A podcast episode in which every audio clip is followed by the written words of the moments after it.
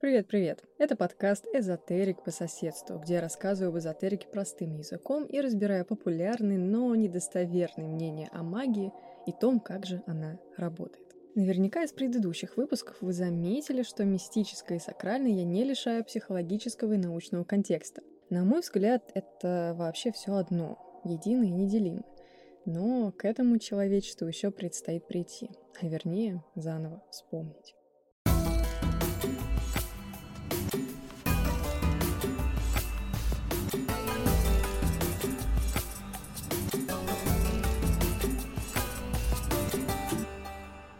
И без статистических данных вы, слушатели, знаете, что на территории нашей страны психология и психотерапия как часть образа жизни, средства гигиены и помощи, ну, пока еще не очень популярны. Только последние несколько лет, на мой взгляд, ментальное здоровье становится реально обсуждаемой повесткой, чему нельзя не порадоваться. Но почему? Почему именно так? Почему в нашем обществе еще не сложилась культура психотерапии, зато существует другой культурный код — ходить к бабкам-гадалкам, экстрасенсам и деревенским шептуньям. При всем уважении, ведь я сама практик и таролог. О, это очень интересно, и для начала используем магию времени, чтобы отправиться в конец XIX века. Ведь психоанализ пустил первый нежный росток на нашей территории еще во времена Российской империи. Как медики того времени вообще пришли к тому, что нужны новые инструменты и понимание ментальных проблем? Из выпуска об Элизабет Кюблер-Росс «Гнев торг-эзотерика» Вы можете помнить, что ситуация с медицинскими заведениями для пациентов с ментальными проблемами была ужасающая. И это уже в 60-х годах прошлого века. Что и говорить о более ранних периодах. Что у нас, что в Европе психиатрические лечебницы были переполнены, а средств лечения и грамотного персонала не хватало. Какой-либо диагностики или классификации психических расстройств просто не было. Да и лечебницами это, пожалуй, нельзя назвать, потому что там не лечили. Это были такие прибежища, последние пристанища для ментально нецелостных людей, ну, предшественники будущих хосписов. Выдающиеся русские врачи, в частности Бехтерев, Сеченов, Корсаков, Сербский, в то время уже понимали, что ментальные расстройства имеют неврологическую и нейрофизиологическую природу, но они еще не могли никак это доказать и объяснить. Как и европейские коллеги, они не могли достоверно объяснить природу, например, депрессивных расстройств тогда это называлось меланхолией, эпилепсии, истерии и маниакальных синдромов. В то же время в конце XIX века в Европе начинает зарождаться психоанализ, конечно, благодаря Зигмунду Фрейду, ну, или Фройду, и вместе с тем первые методы диагностики и лечения психических расстройств. И тогда-то появился такой, знаете, свет в конце этого бесконечного психиатрического тоннеля – Впервые можно было предположить и даже объяснить, что на первый взгляд ненормальные, непостижимые действия, реакции, поведения как с виду здоровых, так и нездоровых людей вызваны внутренним взаимодействием сознательных и бессознательных сил. Впервые стало возможным отыскать ключи к восстановлению ментальной целостности человека, к его выздоровлению. Так появилась надежда. Используем магию времени и перенесемся еще немного вперед, ближе к началу периода, который настолько повлияет на сознание людей в, скажем, несозидательном ключе, что последствия мы видим до сих пор и будем видеть, ну, еще долго. В 1917 году к власти пришли большевики. Как вы понимаете, уровень свободы для исследователей резко снизился. Можно сказать, что тема психоанализа и ее развития в стране больше ну, не принадлежали тем, кто этим занимался. Конечно, начались эмиграции, но, несмотря на это, в 1922 году был основан Государственный психоаналитический институт, и при нем организованы обучающие курсы для медиков, начало действовать амбулаторное отделение для пациентов. Психоаналитика привлекала ведущих педагогов, психологов, врачей. Среди них, например, Лурий и Выгодский. Они активно помогали развивать и распространять психоаналитические взгляды и идеи в стране. И даже государственное издательство РСФСР согласилось напечатать серию переводов работ Фрейда. Тут важно учесть влияние Льва Троцкого. До революции он увлекался идеями Фрейда, и поэтому, когда пришел к власти в составе большевиков, в первую очередь дал добро на эксперименты и исследования в этой области. А на средства министра просвещения Луначарского было создано психоаналитическое учебное заведение для детей с невротическими расстройствами. Напоминаю, все это происходило вообще впервые открывались детские интернаты с так называемым свободным половым развитием детей. А в 1921 году при непосредственном участии Троцкого и Фрейда в Петрограде был учрежден детский дом-лаборатория «Международная солидарность», основной целью которого было создание нового человека. Эксперименты проводились, конечно же, на психоаналитических принципах. Ну вот как вам такое? Развернулась прям-таки бурная деятельность, много чего нового появлялось, проводились исследования, эксперименты. Здесь вы, возможно, слушаете и задаетесь вопросом, как это связано с эзотерикой и магией. Мы же пришли послушать о всяком колдовском. Но, опять же, вы же уже знаете, что я стараюсь всегда обратить внимание на важность работы с ментальным здоровьем как в разрезе магии, так и просто в жизни. Поэтому наберитесь терпения, это правда интересно и важно. Итак, даже высокопоставленные чиновники благосклонно относились к психоанализу и психоаналитике в самом начале существования Советского Союза. Однако в том и крылась опасность для нового движения. По сути, психоанализ и его методы поддерживались и финансировались советскими властями, а другими словами, настоящие и будущие движения находились в зависимости от настроения и, что важно, состава власть имущих. И когда через несколько лет настроение верхушки власти поменялось, а Лев Троцкий был отстранен, психоанализ лишился покровительства и вместо этого начал подвергаться критике и гонению. И все почему? Потому что он противоречил всей идеологии советского периода. Психоанализ изначально ориентировался на свободную, самостоятельную и критически мыслящую личность и рассматривал индивида изолированно, не учитывая его связи с обществом. А это прямое противоречие официальной идеологии – и хотя в 23 году даже начались публичные дебаты на тему совместимости фрейдизма и марксизма, и многие считали возможным соединение двух идеологий, судьба психоанализа уже была предрешена на десятилетия вперед. К 28 году многие начали покидать этот психоаналитический лагерь и вставать в стан критиков. И их можно понять, это вообще-то вопрос спасения собственной жизни в то время. Но в 30-х годах стало окончательно ясно, что психоанализ, как и другие западные течения мысли, является оппозиционным и опасным для советской власти. В 30-х годах 20 -го века психоанализ на территории Советского Союза оказывается под запретом. Так будет вплоть до конца 80-х годов. И только в 1996 году Ельциным будет издан знаменитый указ номер 1044 о возрождении и развитии психоанализа. Фрейд в одной своей лекции однажды сказал, «Против предубеждений ничего нельзя сделать. В один прекрасный день те же самые люди о тех же самых вещах начинают думать совсем иначе, чем прежде. Почему они раньше так не думали, остается темной тайной. Здесь хочу сделать небольшую интерлюдию. Просто осознайте, что с 30-х годов – Вплоть до конца 90-х, больше полувека психоанализ был запрещен. Его не было. А высказываться или обсуждать можно было только в виде критики и осуждения. Напомню, что до того, как это направление вообще появилось, никто, по сути, не знал, что делать с ментально больными. Нет, ну то есть было ясно, буйных в лечебницу, мирных на травке, или, я не знаю, приглядывать за ними, вроде не мешают. А если особенности психики вообще нарушают восприятие реальности? В те годы это просто конец. Вы наверняка видели хотя бы парочку фильмов, где действие происходит в психиатрической лечебнице прошлых веков. Картинки рисуются страшные, а на деле все было еще страшнее. И никакой надежды в этом беспросветном мраке не было. А потом возникает психоанализ и связанные с ним течения, виден в путь вперед. И это же не только о научных исследованиях и помощи людям, психика которых конкретно поражена.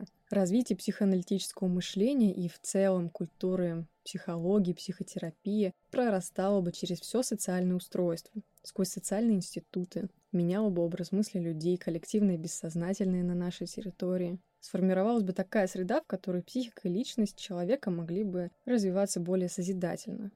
Целые поколения семей, родовые истории не были бы так искорежены и не нуждались бы так остро в исцелении, задачи которого падают на наши с вами плечи сейчас. Но вместо этого на протяжении половины века идеология делала все, чтобы загнать это развитие в стагнацию.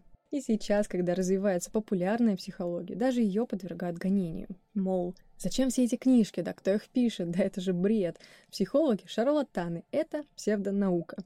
И сейчас, в 2022 году, среди нас есть люди, которые на слова «может обратиться за помощью к психотерапевту» испуганно и яростно кричат «Я же не псих, как будто это нечто постыдное – нуждаться в профессиональной помощи и не пытаться разрулить все в жизни в одиночку.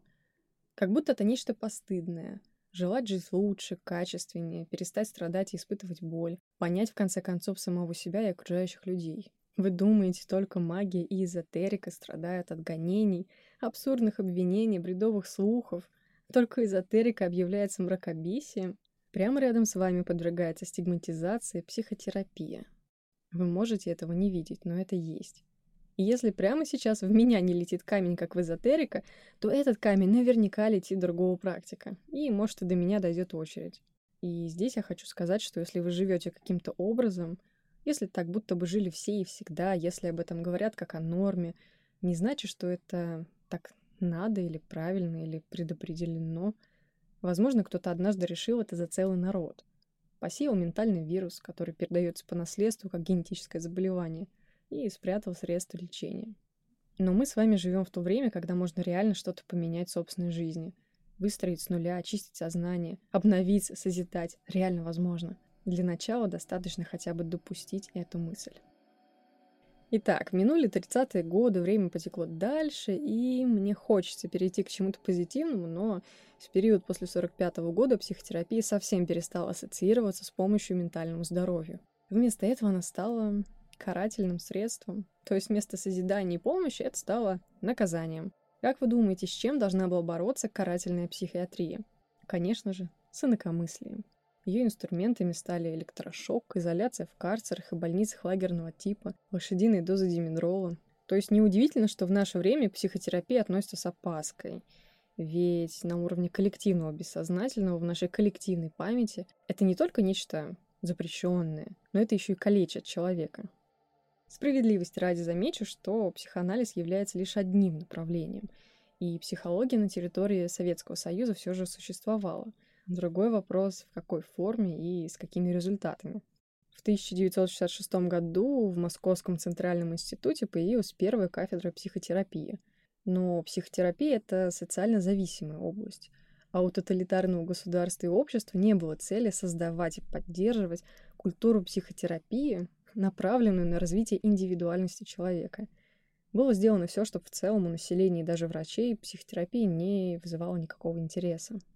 Конечно, многие продолжали в таком скрытном режиме исследовать разные направления психотерапии и выводить свои собственные методы, но это не становилось достоянием общественности.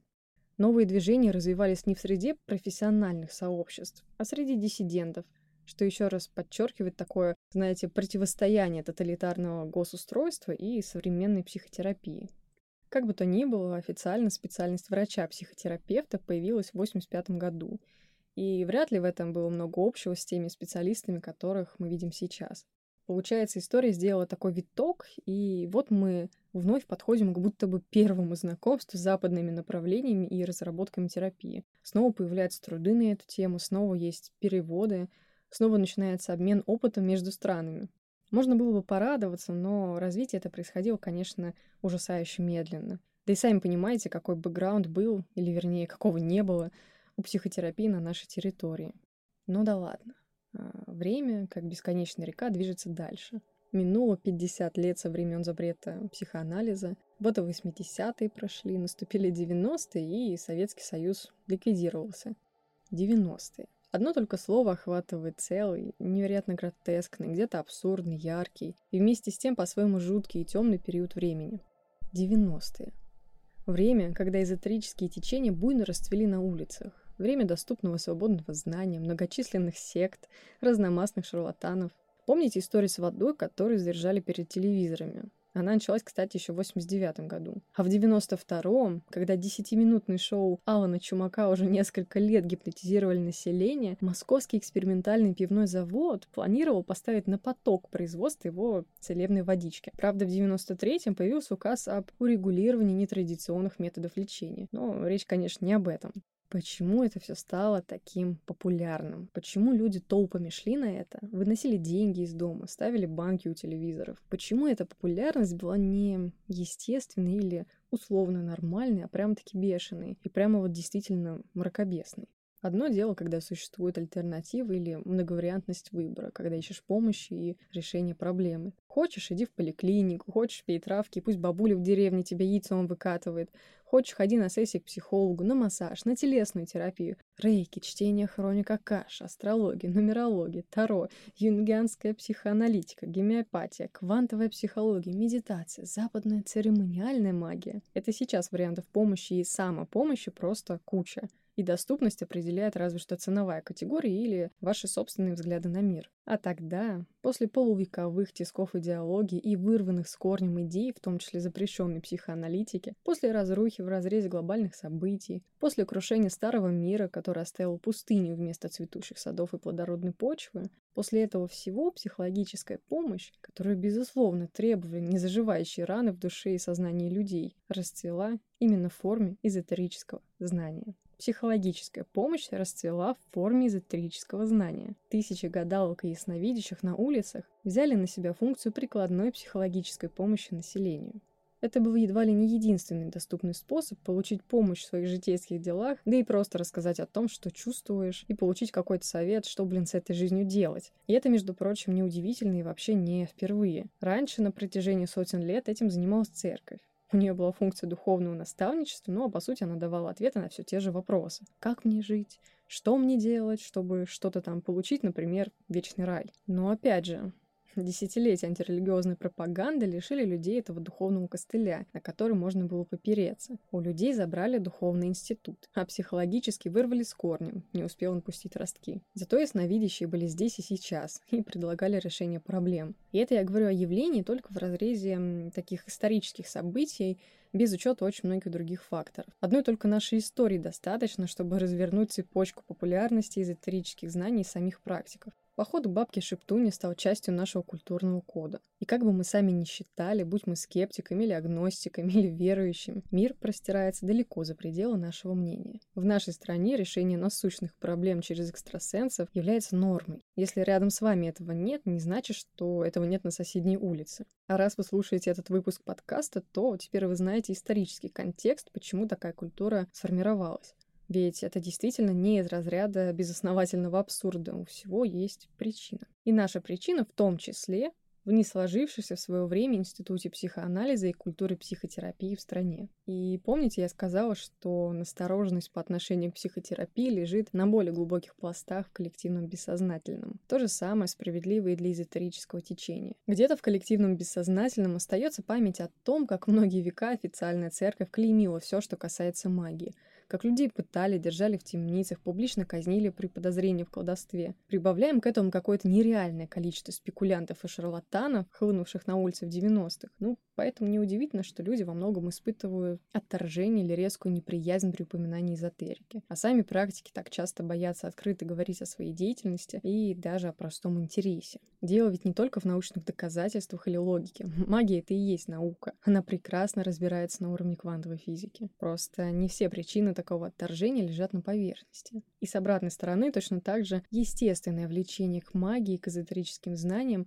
лежит вот где-то в этой области, потому что магия для нас в целом естественна.